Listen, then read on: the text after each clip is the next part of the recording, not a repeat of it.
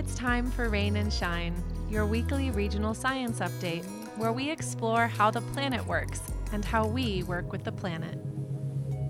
Like so many of us who live in places where the sky is dark and full of stars, I love to stop and watch the full moon rise in the west, or gaze in wonder when the crescent moon appears over the eastern horizon in the dusky sky. I often ask my mind to see the moon not as a flat object, but as the sphere it is, floating in space. It may take a few moments, but if I keep looking for depth, I know my vision will shift, and I will see the moon as it is a giant, majestic, round being held close to Earth by gravity, circling between me and the universe.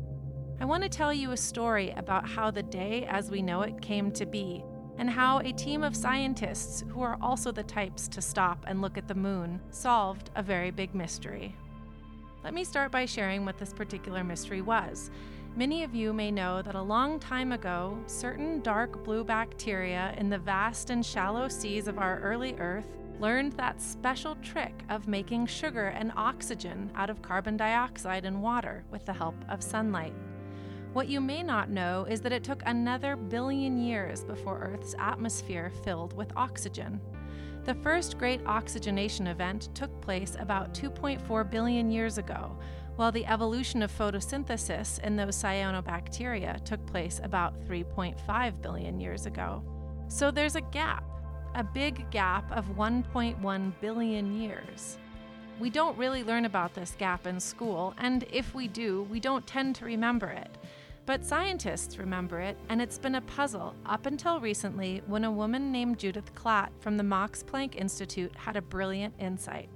Before we get into what her insight was, we need to come back to the 24 hour day we have now, because this day as we know it did not always exist. And that is a key piece of this mystery that the moon helped to solve.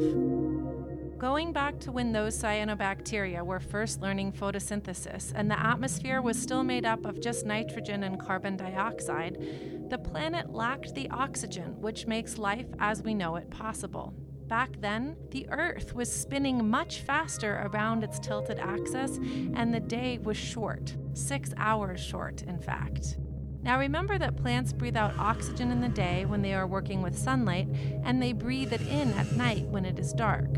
In those days, when the equinox produced just three hours of light and three hours of night on the planet, those little blue bacteria, even though they had formed long and wide mats that stretched across the sea, did not have enough time to build up an excess of oxygen. They essentially breathed in what they breathed out. Judith realized this when she was working with cyanobacteria that she harvested from shadowy pools deep in Lake Huron which received very little sunlight, and took them back to her lab, where, under more light, they began to breathe out greater quantities of the life giving gas oxygen. This brings us back to the puzzle of what happened 2.4 billion years ago and Judith's insight. Can you guess what it was? What pulls water from the roots of plants to their leaves? What drives tides in our oceans and influences the cycles of fertility in human females? The moon, just about 2.4 billion years ago, through a series of geologic events, happened to move farther away from the Earth. As it did, its gravitational pull on the Earth lessened, slowing the speed of our axial rotation and lengthening the day from 6 to 21 hours. Then, just about 700 million years ago, in another galactic skip of sorts, the moon moved farther away, further slowing the Earth's rotation to 24 hours. This move also corresponds with another increase in Earth's atmospheric oxygen levels. Judith Klatt and her team at the Institute checked the records, and just to be sure, they built a big model to test the idea. Her article came out a few months ago in the prestigious journal Nature Geoscience.